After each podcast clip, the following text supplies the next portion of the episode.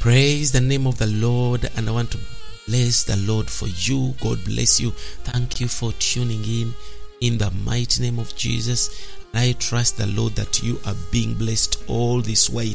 This is Pastor Dennis Amatov, all the way from Freedom Experience Ministry, and I want to take you into this wonderful, wonderful teaching series about the experience of God's New Testament uh, economy. We have seen that God has got a plan, and in His plan, we want to see what God was up to. Even in the old time, we are now talking about God and His work. Now, this being episode 53, it means you need to go and listen the previous ones to see where we are coming from and where we are today. Now, we are we have been talking about God's work in the New Testament and we trust the Lord that in His New Testament He has been busy at work carrying out a, a dispensation, carrying out a work. Within that dispensation was carrying out an activity. We saw several works that the Lord did in the Old Testament, and today I want to right away begin with what God was doing. We ended seeing by that God in the Old Testament was promising Abraham that through his seed Christ the blessing of the people would come to all the families of the earth. And we went on to see a lot of uh, aspects that was the, the, the, aspect of the good land and even the, the uh, we came to know that uh, it was typifying the Christ today as our good land or as our all inclusive land need to go back to that episode to have that details. I want us to continue with number six which is condemning sodom and gomorrah trying them by fire. He condemned sodom and gomorrah raining them by fire. Now second peter 2 6 says that having reduced to ashes the cities of sodom and gomorrah he condemned them to rain having sent an example to those who intended to live an ungodly life now, in the Old Testament, we see that God went on to condemn Sodom and Gomorrah, rain by fire. Now, this did as an example those who would live an ungodly life. Now, to live an ungodly life is to live in the flesh, in the lusts of men, not in the will of God. When you read First Peter chapter 4, verse 2, it is to work out the desires of the nations. Like when people rise up to do what they want to do according to their nations and according to whatever is in their society. Bible says in First Peter chapter 4 verse 2 and 3 it says that uh, that he no longer should live rest of his time in the flesh to the lust of men but to the will of God. Verse 3 says that the time past of our life may suffice us to have wrought the will of the Gentiles, and we walked in lasciviousness, lusts, excess of wine, re- revelings, banquetings, and abominable idolatries. So these are all termed as works of the flesh, the desires of the nations. And to live even in a vain and ungodly manner of life, where the Lord delivered us by his blood, according to 1 Peter 1.18. So we see that people who live such a ungodly life should be warned by this example. Now, we want to proceed on the seventh work that God did in the Old Testament. And I want to spend some good time on this one. Now, another work was God was choosing the children of Israel, the descendants of Abraham, making them his people as a type of the church. See that in his old administrative arrangement, God chose the children of Israel, the descendant of Abraham, and he made them his people as a type of the church. Glory to God. So, as a type of the church, we see that when you read in Romans chapter 9, verses 11 to 13 and also acts 7 38 shall read acts 7 38 you see that god was bringing out a picture out of what was in the Old Testament. The Bible says in 738 that this is he that was in the church in the wilderness, with the angel which spake to him in the mountain Sinai, and with our fathers who received the, the lively oracles to give unto us. Now, this was Stephen uh, before he was being martyred. He had seen a vision and an understanding that in the Old Testament, the children of Israel were a church in the wilderness, received the commandments, the oracles of God. So in the Old Testament, the church is not mentioned in plain words. However, we see that here there are types and they are portraying the church. The children of Israel, as the chosen people of God, are the greatest collective type of the church, in which we can see that the church is chosen, the church is redeemed by God, the church enjoys Christ, and the Spirit as the life supply. Church, uh, Israel, uh, like a church, builds God's habitation, inherits Christ as its portion, degrades and is captured, and is recovered and awaits Christ is coming. Now, when you look into the picture of Israel in the Old Testament, you see that Israel as a chosen people, we are chosen just as we have been chosen. And this is a collective type of the church that whereby we see the church is chosen just as Israel was chosen, church is redeemed just as Israel was redeemed from Egypt. Church begins to enjoy Christ and the Spirit as the life supply, just as Israel in the desert enjoyed the manna from heaven, typifying Christ, and the water from the rock, typifying the Spirit. You see? So the church builds God's habitation just as Israel, by the leadership of, of Moses, they built the tabernacle. And then the church uh, inherits Christ as its portion, just as Israel by Joshua inherited the good land. We see that the church also degrades and is captured. Today, the church is degrading and it is being captured. It is being captured by worldly powers, by uh, satanic uh, usurpation. Just as Israel degraded when they had entered into the land, they uh, they were like they began to be corrupted and they were captured by other nations like the Midianites, like the Philistines, like the Babylonians. You see, so until we are recovered, the church is also recovered. So in we are in the season whereby the church is degrading, being captured. At the same time, the church is being recovered because God is doing a recovery work in this era. Praise the name of Jesus. And the church is awaiting. It is awaiting God. Christ is coming just as Israel was waiting for a king.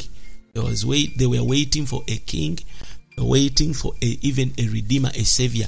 In the days of Jesus Christ, they were waiting for a king who was to lead and to take over Israel to save them from the Roman uh, Roman Empire. Praise the name of Jesus. So this is a great work in the old dispensation. God prepared such an all-inclusive type of the church. We see that Paul applies the history of the church, uh, the children of Israel, to the New Testament church life today. When you come to the book of Hebrews and even in First Corinthians, Paul points out clearly that what happened to the children of Israel is a type to us, a type of us. And he says in First Corinthians chapter 10, verse 6 that these things happened as an example. We should not follow after uh, the lusts that made them to go astray. But we see in this picture that the entire history of Israel is a story of the church. You should come to this awareness that the story Israel is a story of the church today in reality. Bible then contains two histories. That's why you have two testaments. In the First Testament, we have the history of Israel, and in the New Testament, we have a history of the church. The history of the children of Israel is a type, and the history of the church is the fulfillment of the type. So, therefore, the entire Bible gives us simply one revelation revelation of God's economy concerning the church, revelation of God's plan concerning the church. Now, in the Old Testament, we have a type and a picture is the name of Jesus. Whereas in the New Testament, we have the reality. So, you see that what was the picture of God's economy concerning the church is now in the New Testament, God's economy concerning the church being fulfilled. So in the New Testament, it was fulfilled, that which was a type and a picture. I want us to proceed to number eight, uh, the eighth work of God in the old dispensation. It was to give the law. He was working out giving the law and making an old covenant. And I want to spend the rest of the minutes on this one, then we shall continue within uh, the other the, the, the, the next episode. Now, in giving the law and making the old covenant, we see that part of God's work in the old dispensation was to give the law and also to make the old covenant. The Bible says in the book of John, chapter 1, verses 17, it says that the law was given through Moses. Hallelujah. This law was given through Moses, and the Bible is revealing to us that as the law was given to Moses, we see that grace and truth they came by Jesus Christ. Praise the name of Jesus.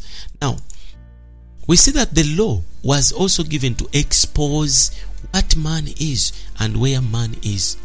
Best way for man to be exposed is to cause his situation to be seen in the light of God's attributes. Now, that means that the Ten Commandments are composed mainly of four divine attributes. The attributes of God, four attributes of God, they expose man's condition. The attributes are holiness, righteousness, light, and love. Remember, we spoke about the attributes of God. We spoke about, them, so many of them. But we have four. Whereby God is holy and righteous, and He is also light and love. Now, for you, uh, if you look into the Ten Commandments, you will see that they embody the divine holiness, righteousness, light, and love. For this reason, the law became God's testimony. In other words, the Ten Commandments testify that God is holy, God is righteous, and that God is light and love. God used the, this testimony to expose man. As, a, as man stands before this testimony, his sinfulness is exposed. Whenever the law is read, people begin to reflect their sinfulness because it is exposing the things they are doing. When it says that do not steal, it is exposing that you are stealing. Praise the name of Jesus. When the law was given, the children of Israel promised to obey all these commandments. He told him, We are going to do them. When you read Exodus chapter 19, verses uh, 8, you see that according to their own reasoning, they thought it is something easy to do the laws of God. Bible says in Exodus 19:8, when Moses had told them the commands of God, they all the people answered together and they said, All that the Lord has spoken, we will do. And Moses returned the words of the people unto God. We see that before the children of Israel responded in this way, the atmosphere around Mount Sinai was not threatening. That's why they were able to approach mountain. But after when they had declared that they are going to keep God's commandments, yet God knew they cannot. The atmosphere changed and became terrifying. God exercised His holiness by bringing out fire from the mountain and smoke, and the people were not allowed even to approach further to touch the mountain. When they were frightened by the manifestation of God's holiness, then they asked Moses, Ah, from this day, Moses, go to your God. On our behalf, we shall not come. So, this indicates that the function of the law is to expose fallen man. When God gave the law, He knew that the people would not be able to keep it. But He still gave it to them in order to expose the people. As the law functions, expose the people, again, the same time, it keeps them. The law was used by God as a custodian to keep his people. Just as a, a fold keeps a flock of sheep during the winter or during a storm. In those seasons, all sheep kept in the flock. John, John chapter 10 gives us this picture when Jesus says, I have, I am the shepherd, you are the sheep. He says that there are some sheep need to bring out of uh, that flock and bring them to me. Praise the name of Jesus. He was now talking about those that were cus- under custody of the law. It was come to be their release, to come where grace is. So the time before the coming of Christ uh, can be compared to a winter season whereby all the people were kept by the law. God used the law as the fold to guard the people. And Paul is making this basic principle clear in the book of Galatians, chapter 3, verses 23. He says that before faith came, we were guarded under the law, being shut up unto the faith which was about to be revealed. In verse 24, he goes on to say, So the law has become our child conductor unto Christ, and we might that we might be justified by faith. Now, these verses reveal clearly that the law functions as a custodian. As it exposed man's transgression, it guarded God's people until Christ came. Glory to God. Praise the name of Jesus. So, in the old dispensation, God not only gave the law to his people, also made a covenant with them. And concerning this, the Bible says in Hebrews chapter 9, verse 8 to 20.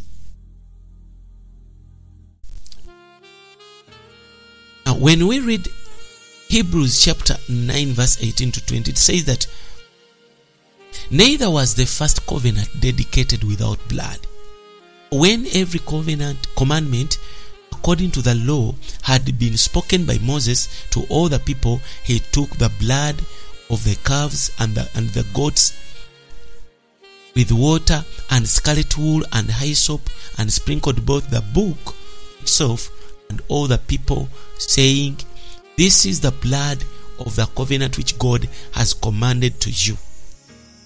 Now we see that the sprinkling of the blood of the sacrifice was the sealing of the covenant, the completion of the official uh, performing of the covenant.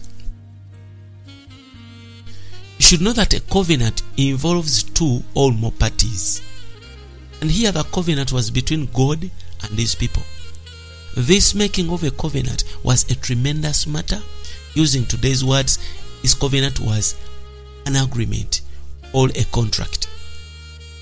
The people, uh, the proper way or for, for a contract to be enacted today is for the participating parties to sign it. The time is set and an official document is prepared.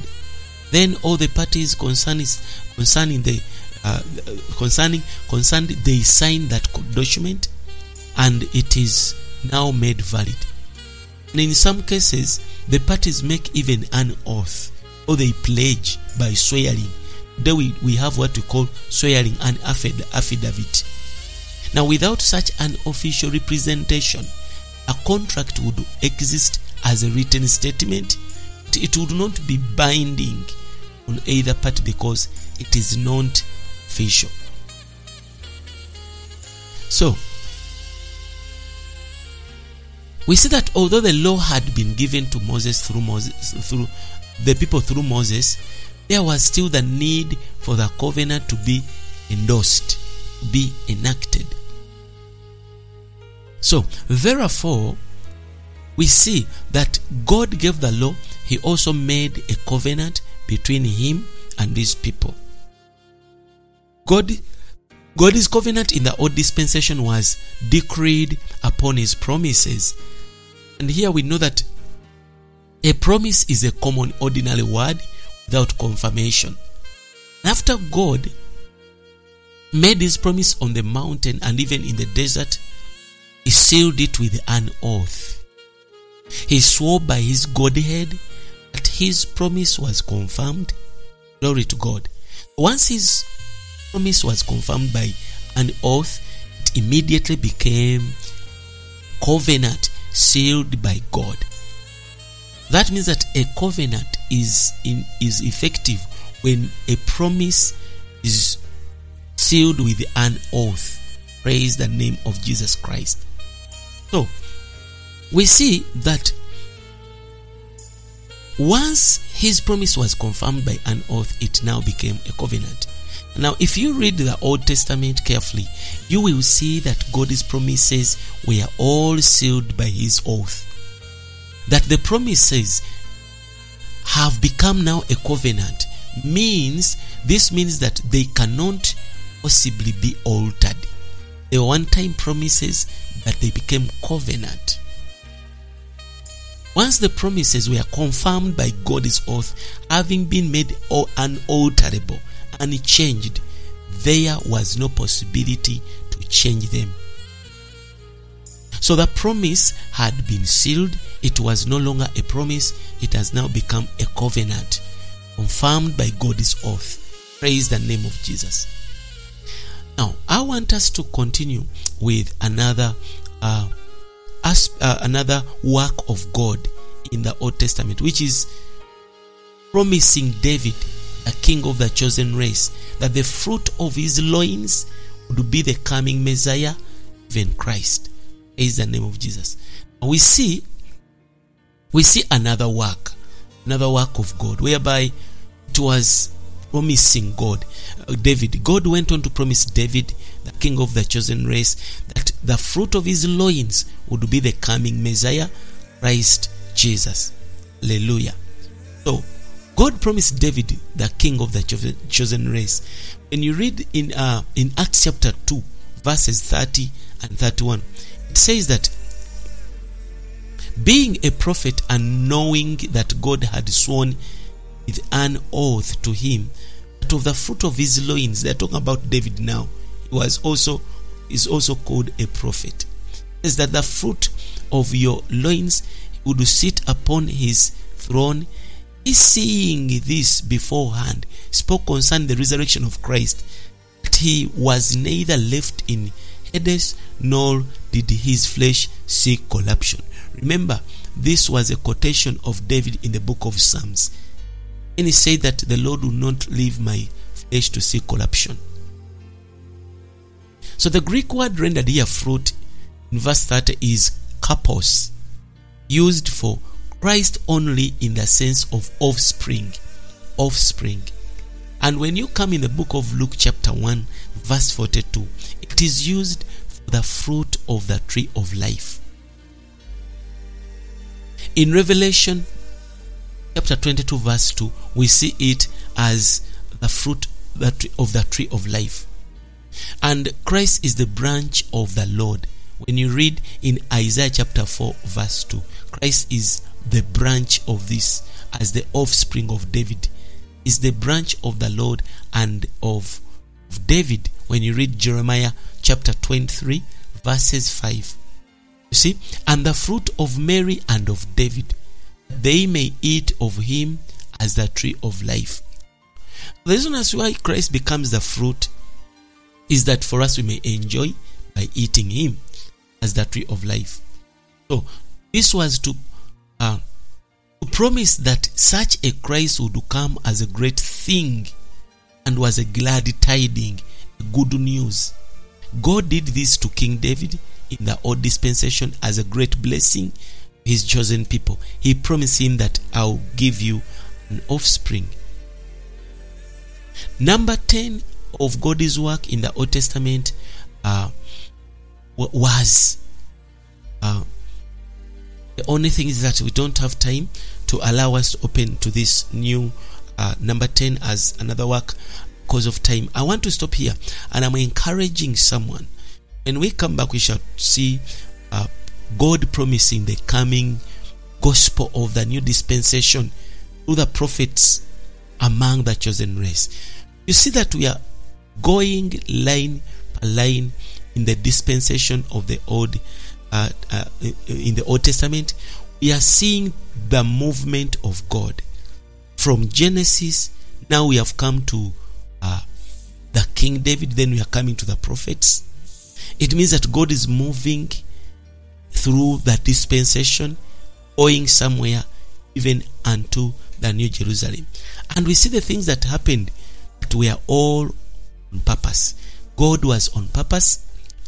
We have seen today so far that in the in His work, the Old dispensation, God began by creating.